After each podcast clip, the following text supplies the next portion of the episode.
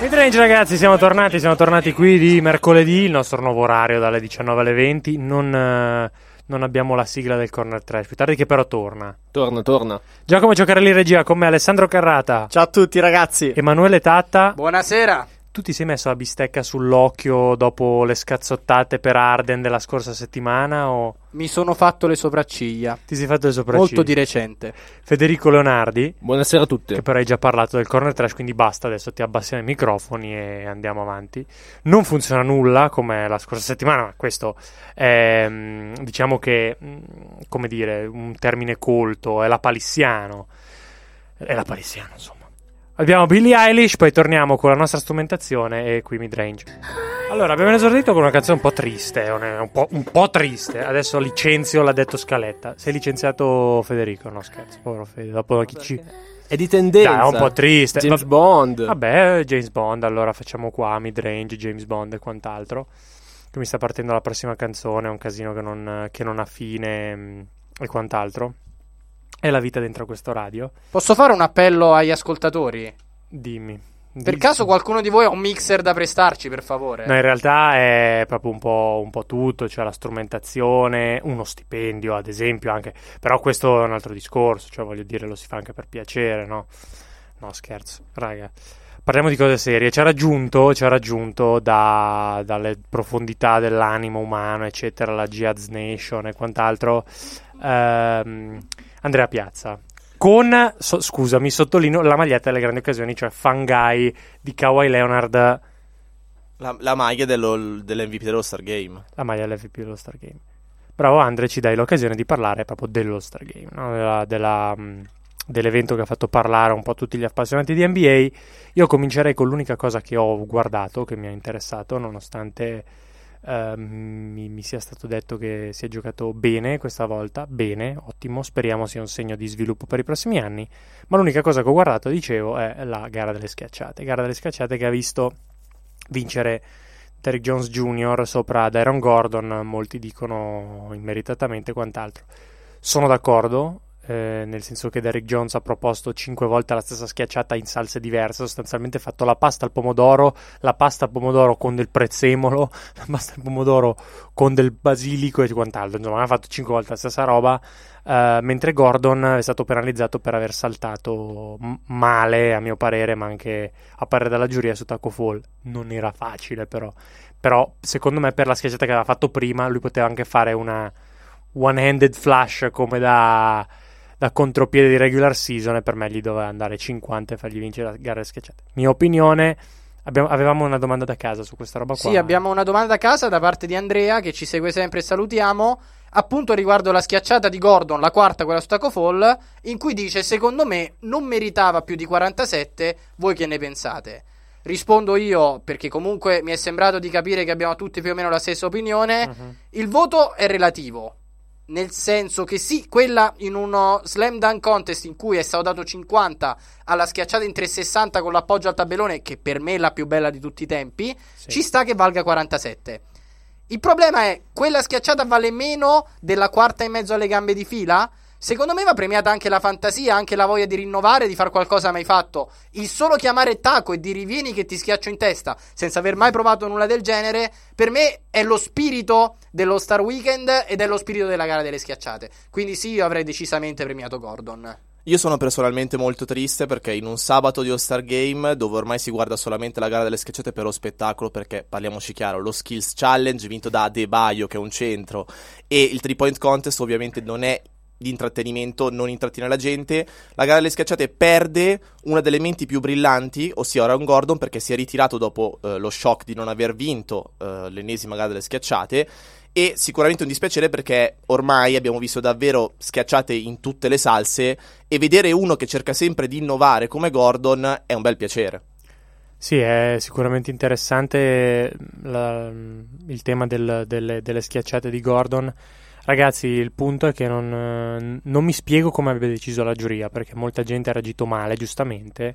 Ma la giuria aveva scelto mh, tutti e cinque insieme di dare 48 sia a Derrick Jones Jr. sia ad Aaron Gordon per premiare una delle migliori gare delle schiacciate negli ultimi anni, perché il livello si è nettamente alzato rispetto agli, agli scorsi anni, ma eh, Common eh, Mm. ha dichiarato che uno, uno dei componenti della giuria si è discostato da questa decisione, dato che Wade l'aveva già fatto al primo round quando ha dato esattamente un voto in meno alla schiacciata di Connaughton rispetto a quella di Derek Jones Jr., penso proprio sia stato lui.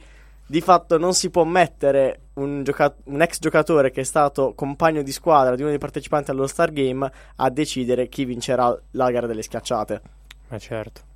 Ma ragazzi, ma di cosa parliamo? Un bel conflittino di interessi, ma di cosa parliamo? Una roba nostra, italianissima e quant'altro, no? Insomma, bello. Wade è un venduto. Banniamolo dal programma. No, povero Wade. Voi che invece avete visto la partita, vi, vi- vi siete divertiti, no? Com- abbiamo una domanda da casa che chiede chi è stato il più fosso dell'All-Star Game e perché proprio Ingram? Beh, io direi Arden che le ha prese in difesa da tutti quanti durante il quarto quarto. Eh. Lo puntavano continuamente e tutti gli segnavano addosso. No, non ho visto. Io mi rifiuto di rispondere a queste allegazioni. Voto Kemba Walker. Beh, beh, però Kemba Walker spari sulla croce. No, che dopo mi vengono a ci- scrivere su Twitter Kemba Walker fosso.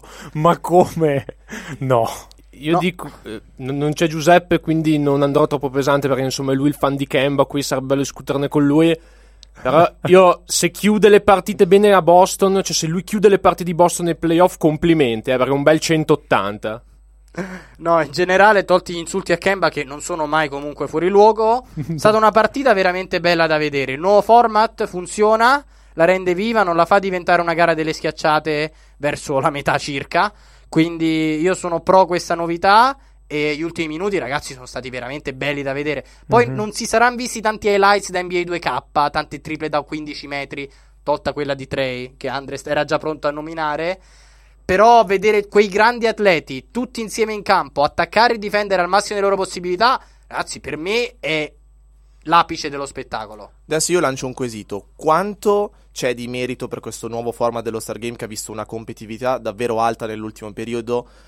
Dell'effetto di Kobe Bryant, per il fatto che comunque i giocatori erano molto legati a lui, hanno voluto competere anche in un evento che comunque non porta con sé risultati sportivi, oppure quanto c'è del seguito che trascina LeBron? Perché obiettivamente parliamoci chiaro, questa è una lega dove le icone trascinano tantissimo i giovani nelle nuove leve. Vedere un LeBron così motivato nel giocare questo evento, secondo me, ha anche trascinato tutti gli altri a darci non 12 minuti, ma comunque 24 punti di davvero competitività e alto livello.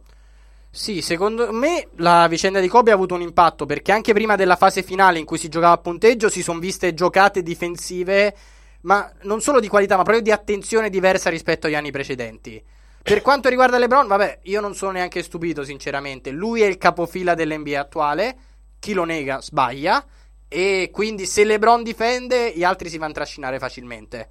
Secondo me l'intensità è stata proprio impostata subito in maniera diversa rispetto ad altri All-Star Game. Perché è vero, per i primi tre quarti magari non hanno proprio giocato alla morte, però uno come Kawhi Leonard che entra in campo e mette subito una serie di tiri con un certo livello di aggressività, secondo me è molto simbolico di quello che poi è stata la notte.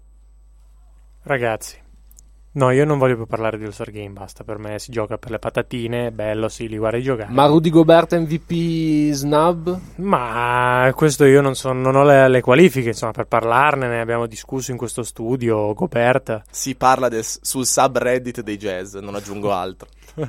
C'è la polemica selvaggia e quant'altro. Ragazzi, eh, gente coinvolta all'All-Star Game, sicuramente Zion Williamson che dopo una metà di stagione straordinaria... gioca- ah no, l'ha saltata tutta, ah va bene. Eh, diciamo che hanno giocato però nel Rising Stars, lui contro Jamorant, eh, lui e Jamorant insieme nella stessa squadra, quindi però insomma nel Rookie of the Year e quant'altro sono contro... ehm, rappresentano un pochettino i modelli di, di- di tanking nuovo, cioè che non si tanca, cioè si va con squadre giovani e si lotta per andare ai playoff. Contrariamente invece a quanto fa una squadra di pionieri che da anni accumula asset e scelte molto importanti e sceglie oggettivamente dei talenti molto molto grossi e che ha anche di recente confermato il proprio allenatore nonostante un inizio di stagione molto difficile, eh, molto sofferto, con anche delle voci di stampa e i risultati si stanno vedendo, ovvero sia i Cleveland Cavaliers. Ne possiamo parlare più tardi. Te, te lo senti- ce l'hai, ce l'hai nel Arrivano. taschino. Vabbè, allora parliamo dopo dei Cavs. Allora, abbiamo tolto il modello di tanking, cioè role model team nel tanking, i Cavs, parliamo delle squadre che stanno competendo. È, è- è meglio, secondo te, Alessandro, eh, fare tanking, cioè perdere, perdere perderemo o, o provare a vincere con dei giovani squadre? È necessario provare a vincere con dei giovani in squadra, ma non solo, anche con eh, alcuni giocatori che in un progetto futuro po- possono rendersi disponibili e utili, perché abbiamo visto benissimo la scorsa estate con la vicenda Knicks-Nets. Abbiamo da una parte un core, quello di Knicks, con eh, un paio di scelte future in più e il nulla, e dall'altra parte i Nets, che invece avevano già un, uh, una pianificazione migliore, un core migliore con alcuni giocatori, come ad esempio Dinwiddie, che sono degli ottimi giocatori che possono servire in una contender. Poi la vicenda dei Nets si è evoluta in altra maniera, sappiamo già dell'infortunio Mhm. di Durant, eh, i vari infortuni di Irving, lo spogliatoio un po' spaccato, ma la scelta di Irving e Durant di andare ai Nets non è stata casuale, perché un free agent che che vantaggio ha dall'andare in una squadra in piena ricostruzione che nell'immediato non può darti nulla e che forse in due o tre anni riuscirà a darti qualcosa? Cioè tu dici bisogna provare a vincere per vendere un modello vincente già a chi arriva, cioè dire questa squadra è in grado di vincere 45 partite senza di te. Poi arrivi tu.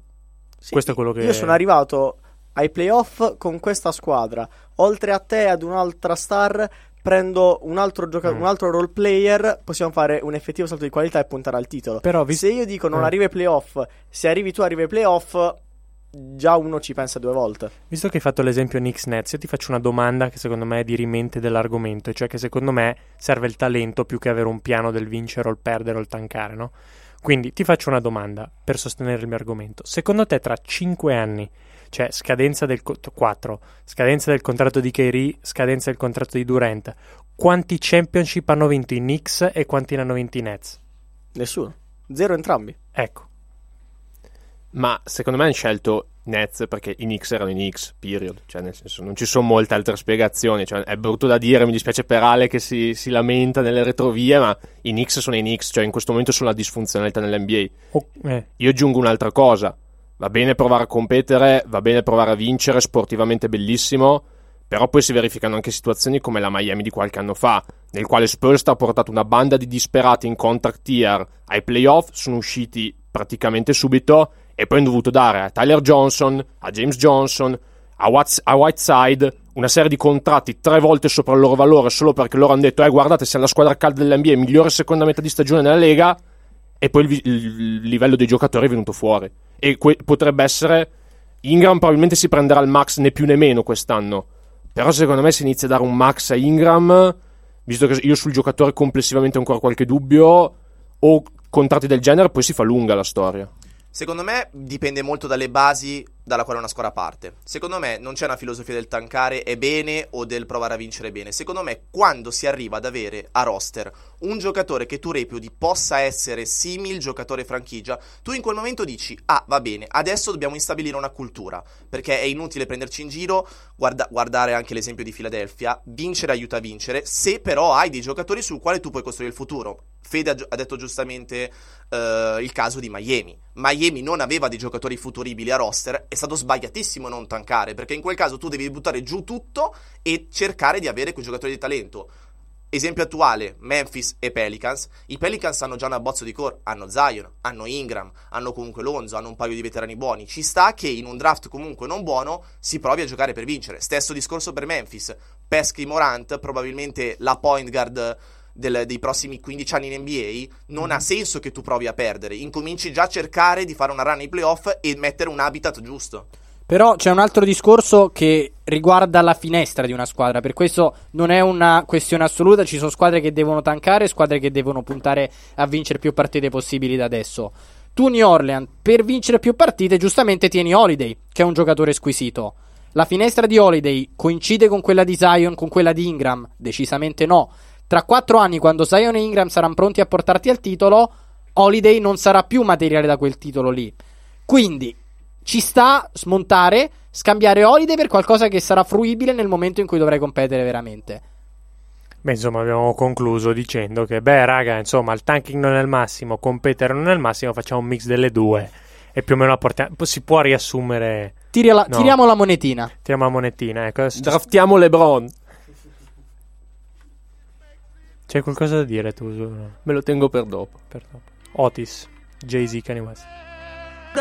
Voglio segnalare una cosa, eh, da casa ci hanno tirato le orecchie per la puntata della deadline perché ci hanno detto alla deadline insomma prendevamo un po' per il culo Atlanta che ha preso tipo 4 centri, una roba del 3 centri, ha preso la BCR, eh, Capelà Capelà e un e altro. Deadmon. Deadmon, Deadmon era lui. E insomma, questo ascoltatore molto attento ha detto: Raga, però ne avrebbero preso anche un quarto che è. Quindi niente, io, io ho riso molto stamattina quando ho letto quella cosa. E è stato molto carino perché effettivamente Atlanta ha fatto incetta di centri.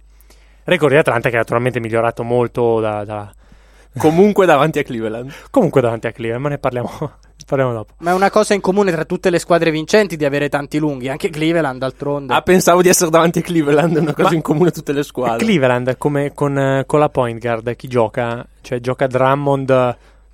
Exum. Sentite, domanda da casa, visto che dobbiamo parlare non di est, dobbiamo parlare di ovest, ma parliamo di est un secondo. Domanda da casa, chi vince l'est secondo voi? Bella domanda. Io non escluderei Toronto dalla lista perché stanno giocando veramente bene. Mm. Al momento è difficile puntare contro Milwaukee. Però io continuo a essere convinto che non lo vinceranno. Io ne vedo tre bene, l'ho detto dall'inizio dell'anno, vedo sicuramente Miami come la mia favorita personale, non so questa sensazione qua, non, non chiedetemi perché, squadra di grinta molto molto ben allenata, con dei veterani che sanno cosa ci vuole, secondo me Miami può essere una mina vagante là eh, e con le giuste condizioni potrebbe fare la Toronto l'anno scorso, Non- non- magari non allo stesso livello ma si infortuna qualcuno pesante eccetera, magari fanno, fanno qualche cosa di più che vincere l'Est. Uh, Milwaukee naturalmente non li puoi escludere e mh, probabilmente anche io i Raptors li metto lì. Philadelphia ho, ho troppi dubbi. Se, in- se ingranano, per amor di Dio, magari lo vincono, se no non- la vedo grigia. Per me non lo vince nessuno. Cioè, non vince finali Lakers Clippers. Esatto. Beh, Cioè, sa- sarebbe molto bello. eh. Per te, perché per me sono Rockets Clippers. Adesso. No, allora diciamo una roba. Eh, adesso dobbiamo passare però all- all'Ovest. Non ho il James Blunt perché non abbiamo la strumentazione necessaria oggi, eccetera, giorno di vacanza, però lo metterei. Eh, giustamente la gente si stranisce quando dico i Lakers non sono una, una, una contender credibile. Allora, io devo fare più attenzione quando uso le parole. N- non è vero che i Lakers non siano una contender. Così come non intendevo letteralmente dire inizio stagione che LeBron non era più LeBron o non era tra i migliori giocatori della Lega. Io dico che ci sono certe sere in cui i Lakers a me LeBron eh, la prim- LeBron la- in particolare la prima partita contro i Clippers, ma in generale i Lakers molte sere in cui proprio non mi ispirano fiducia per niente. E quindi mi domando, ma una squadra di cui non, non- non ti fidi per nulla, per te può vincere il titolo? Secondo me ci sono troppe variabili sui Lakers, a parte gli infortuni che ci sono per tutte. eh, non lo so, deve tirare bene Green, deve non avere mezzo problema psicologico, prima ancora che fisico Davis, che deve essere il solito Davis, ci deve essere Howard, che è questo Howard qui, che ti sta in campo nel finale di partita, ci sono tante, tante, tante variabili. Per me questi Lakers eh, sono un po' strani, nel senso che non è la classica squadra di LeBron che magari in regular season eh, tiene un po' il freno tirato, non mostra tanto le sue carte. Cioè, io vedo dei Lakers che giocano duro praticamente ogni notte. E questo secondo me è anche un po' sintomo del fatto che loro non si sentono gli strafavoriti della Lega. Perché secondo me, rispetto ai Clippers, i Lakers in questo momento manca un po' di diversità. Cioè, questa è la classica squadra di LeBron che secondo me 5 anni fa o 4 anni fa sarebbe stata la favorita indiscussa perché c'è un LeBron che porta palla, tutti i giocatori veterani messi al punto giusto, al posto giusto e poi c'è Davis che ti dà quel qualcosa in più. Secondo me però questi giocatori non hanno eh, delle caratteristiche che possono far uscire qualcosa di fuori di buono di alternativo a LeBron, perché questa è una squadra che senza LeBron in campo è inguardabile. C'è un problema di playmaking perché Rondo ha fatto 10 partite buone, poi è scomparso e questo Rondo comunque è un giocatore che ai playoff si trascina dietro tanti dubbi nelle serie che contano. C'è un Kuzma che tu secondo me non hai mosso giustamente la deadline perché i Knicks ti hanno chiesto eh, per, per Morris sia lui che Danny Green. Cioè tu non puoi rimpiazzare la produzione di Kuzma e Green con un Morris che comunque sta andando bene anche perché ha tante, tanti possessi. Ne parliamo anche dopo Sì, sui sì, sì. Clippers. E secondo Mhm. me l'immobilità dei Lakers alla deadline è dovuta al fatto che i contratti non erano appetibili. E poi andiamo a vedere il mercato di buyout. Se al momento il nome più appetibile è Dion Waiters, ci sta che i Lakers ormai puntino su questo core, però secondo me questa è una squadra che dipenderà tantissimo da che LeBron vedremo play, ai playoffs, perché se LeBron anche solo di due anni fa, questi sono bene. C'è da dire che Vogel ha, de- ha spiazzato tutti in conferenza di recente, di- tirando fuori l'asso dalla manica, una cosa che mi ha riempito il cuore da tifoso giallo-viola, e cioè che Caruso è l'arma segreta, cioè quindi ai playoff forza Caruso e ci teniamo lui, insomma, per mezz'ora a fare 25 punti e 12 assist. Io mi collego al discorso di Andre di questa squadra che 5 anni fa sarebbe stata favorita indiscussa. Più che altro perché questa squadra 5 anni fa avrebbe avuto il LeBron di 5 anni fa, cioè Mhm. indiscutibilmente, indissolubilmente il miglior giocatore del pianeta. Posto che per me LeBron ancora oggi è il più forte in circolazione, ma non so se sia ancora quel giocatore in grado di alzare così tanto il livello della squadra come lo faceva 5 anni fa, come lo ha fatto a Cleveland, come lo ha fatto anche negli ultimi anni a Miami. Io aggiungo solo, poi lascio parlare voi, che Mhm. non è un caso che si stia cercando di forzare il rientro di Cousins. Questo perché la seconda unità ha dei problemi terrificanti e secondo me anche il playmaking di Cousins e quel qualcosa che ti dà Cousins nella creazione di tiri potrebbe togliere tanti problemi ai Lakers. E questo ci collega all'ultima notizia, cioè quella in cui Reggie Jackson taglia i rapporti con Detroit. Spia- No, no, no, no, no. no. Spiace per No, Jack. no, no, no, no. Qui devi mettere a posto i fatti. I Pistons non, non si fanno tagliare i rapporti da nessuno. I Pistons scelgono e i Pistons hanno scelto. Reggi, vai pure. Troverai uno migliore di noi, eh? Sì, sì, vai, vai, provaci. Reggie Jackson che sarebbe servito come il pane ai Lakers che hanno bisogno assoluto di un creatore che sappia tenere il pallone in mano quando LeBron è fuori, perché Davis Mm. è un giocatore straordinario, ma non è un creatore, bensì un finalizzatore, sono Mm. due cose molto diverse. Reggie va ai Clippers, dove secondo me non giocherà perché la rotazione, il parco guardie dei Clippers è semplicemente straordinario, oltre che molto coeso, visto che sono giocatori che giocano insieme da un po'. E i Lakers adesso si mangiano le mani perché nel mercato dei buyout non è rimasto nulla. E a questa squadra manca un creatore di livello, un creatore secondario. Kuzma non lo è diventato Mhm. ed è un problema che rischia di pesare tanto nei playoff. Posso dare un dato sui Lakers, un po' polemico. Mhm. I Lakers con LeBron in campo hanno un net rating migliore dei Warriors che si sono presi il 3-1 comeback, quindi quei Warriors 73-9. I Lakers senza LeBron hanno un net rating peggiore degli attuali Warriors. E poi era Cleveland la banda che solo LeBron, tutti in spalla LeBron, eccetera, eccetera, eh? Allora, innanzitutto il cenno polemico, sai che in questo programma, almeno finché, sa- finché sarete sotto il mio tetto, non è solo apprezzato, ma è richiesto. Cioè, nel senso, questo è, è il punto.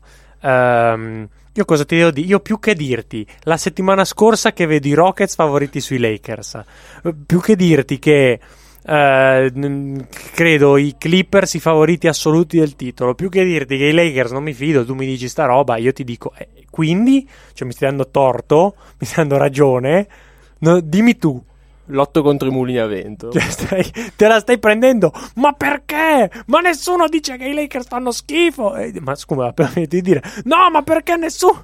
Cioè, vabbè. Eh, ma tu vuoi dire qualcosa su Marcus Morris che ha reso i Clippers la squadra più forte dell'universo? Mm, diciamo che Morris può tornare utile. Poi c'ha tante Mm. incognite lui. Non gli affiderei neanche le chiavi di casa in prossimità delle finali NBA perché Mhm. è una testa calda. Sì. Però anche Morris ai Lakers sarebbe servito. Kuzma in questo momento non sta rendendo minimamente vicino Mm. al livello di Morris. Sì, però eh, Morris è uno che ti chiede tot possessi, tot minutaggio e tot tiri. Assolutamente, ma se sei Lakers puoi quasi permetterti di concederglieli. Perché io se quei tiri vanno a Kuzma, Mm. Capisci che sto bene così. E secondo me comunque i Clippers hanno ancora floppato nel cercare il need davvero utile secondo me alla squadra. Loro hanno bisogno di playmaking. Io lo dico da Mhm. ottobre. Reggie Jackson non ti risolve nulla perché l'ha anche detto Ema. Probabilmente in rotazione non ci sarà nemmeno se non in regular season qualche minuto. Questa è una squadra che ha dei problemi netti con George, perché George continua a rompersi e non è questione di load, mana- di load management come Leonard, cioè non si capisce che George vedremo ai playoff e questa è una squadra che richiederà tantissime volte a Leonard di costruire anche da facilitatore e io obiettivamente ho dei dubbi, perché Leonard aveva Lauri a Toronto che gli toglieva tantissima responsabilità e gli faceva le giocate importanti con lui che andava, fuori- andava anche senza palla bene. Quindi i Clippers tanti dubbi come i Lakers. Ma poi il discorso di Paul George.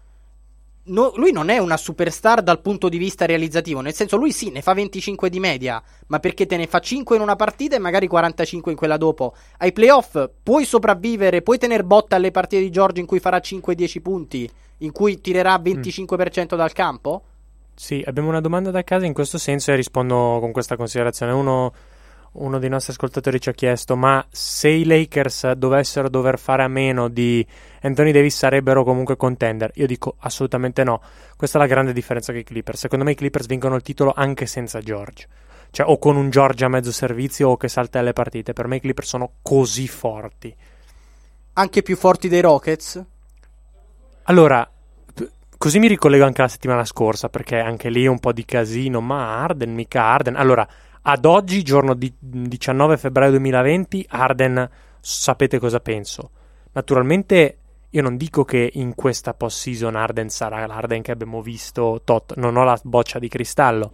Questo è l'anno per i Rockets. Questo qui è l'anno. Perché c'è un vuoto di potere ad ovest, i Clippers hanno dei difetti, Paul George non è sanissimo, i Lakers hanno dei difetti evidenti, sono vecchi, eh, senza LeBron abbiamo visto i problemi che hanno, cioè i Rockets questo è il loro anno. Cioè, non, non penso di dire un'eresia. Se i Rockets toppano quest'anno, per me Arden è, è un fallimento. Cioè, lo possiamo dire sta roba o, o- o non lo possiamo dire? Cioè, non lo so. Io sono un po' in disaccordo, nel senso che in questo momento i Rockets sono i, sono i terzi a ovest. Ci sono le due di LA prima, con tutti i difetti che hanno quelle di Los Angeles. D'accordo, d'accordo. Però in questo momento qua, cioè, i Rockets hanno una possibilità di vincere. Sì, No. ma non è un fallimento se non concretizzi quella possibilità, considerando che sei nettamente sfavorito. È come dire fallimento se non batti i Warriors Ma da quan- 73 quanti vinte. treni passano però da qui ai prossimi 3-4 anni? Cioè il prime di Arden. No, per fare un parallelismo è un po' l'anno in cui Mm. ad est Cleveland si è smontata completamente, che Boston con due o tre infortuni ha rischiato di fare le finals. Poi in quel caso erano comunque la conference sotto. Nel- in questo caso la conference dominante, quindi si andrebbero alle finals comunque da favoriti. Eh. Eh, cioè, come parallelismo Ma certo, non- ripeto, insomma, sono un'opportunità, diciamo comunque. Non sono Esatto. la favorita, però quest'anno è un'opportunità più grossa di quanti l'avrebbero gli altri anni con la stessa squadra, probabilmente. esatto, anche perché c'è ancora l'anno prossimo. Poi i Lakers prenderanno sicuramente Antetokounmpo, che in settimana ha dichiarato di volersi riunire a suo fratello a Milwaukee o altrove. Sarebbe magico, ha dichiarato lui. Quindi forza ragazzi. no, naturalmente scherzo, o forse no.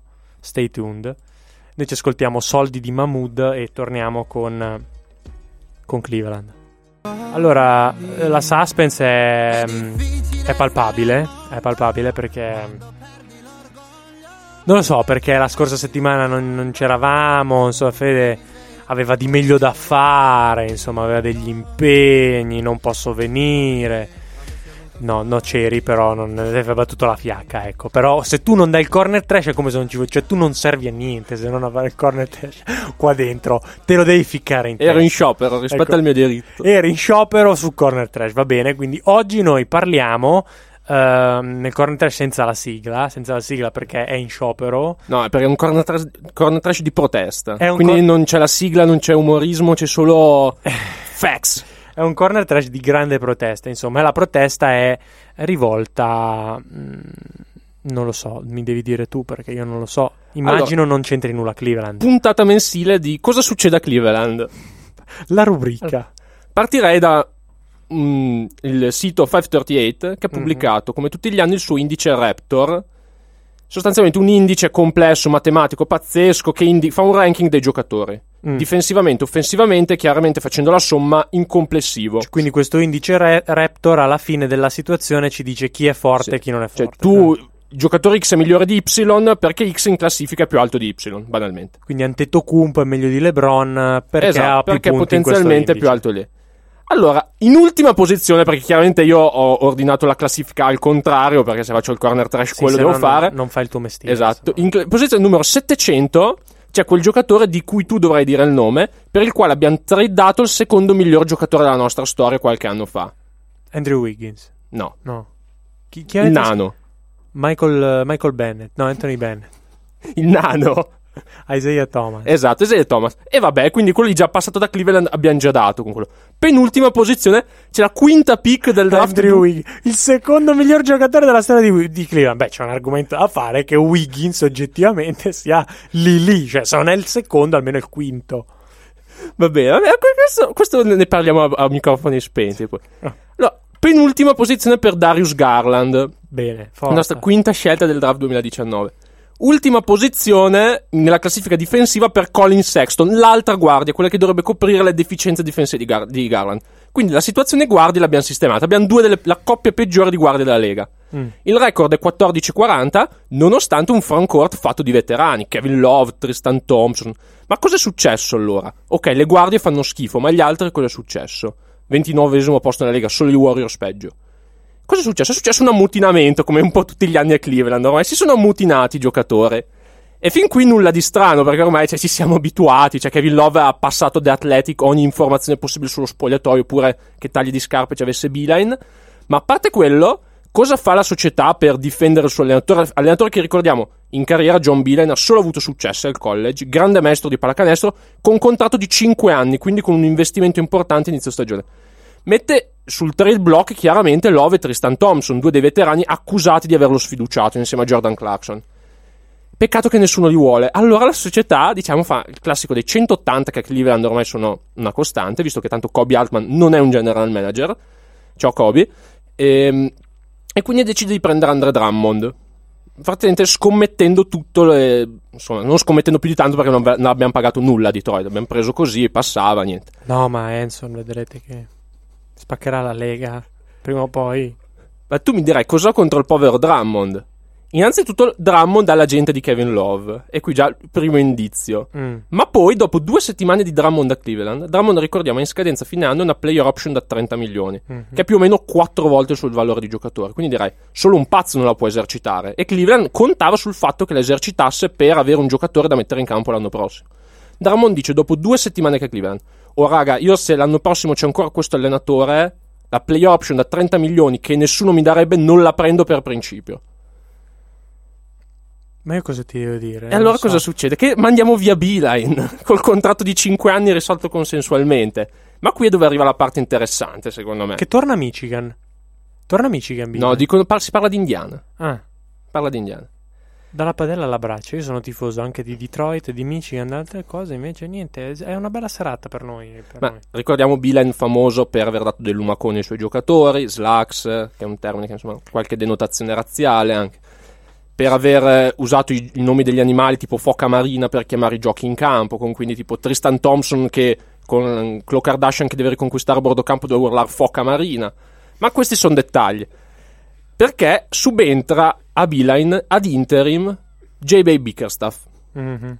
primo assistente di punta dei Cavs, diciamo. Anche un album freestyle rap in giro, JB. No? Quello non lo so, però chi è questo JB Bickerstaff che tanto già era rumoreggiato come capo della rivolta nello spogliatoio contro Bilan? Ma no, ma sarà un di- individuo altamente professionale che nel 2015 era agli Houston Rockets dove subentrò di interim a Kevin McHale. Vabbè, dai, insomma, cioè, insomma, è passato in un paio di società non troppo fortunate. Infatti nel 2016 va a Memphis e poi nel 2017 subentra di interim a, Me- a Fitzdale. E poi viene preso Cleveland, dopo essere stato licenziato sia da Houston sia da Memphis per aver mostrato le sue qualità di head coach. Arriva Cleveland, arriva Cleveland perché suo padre è nel front office dei Cavs.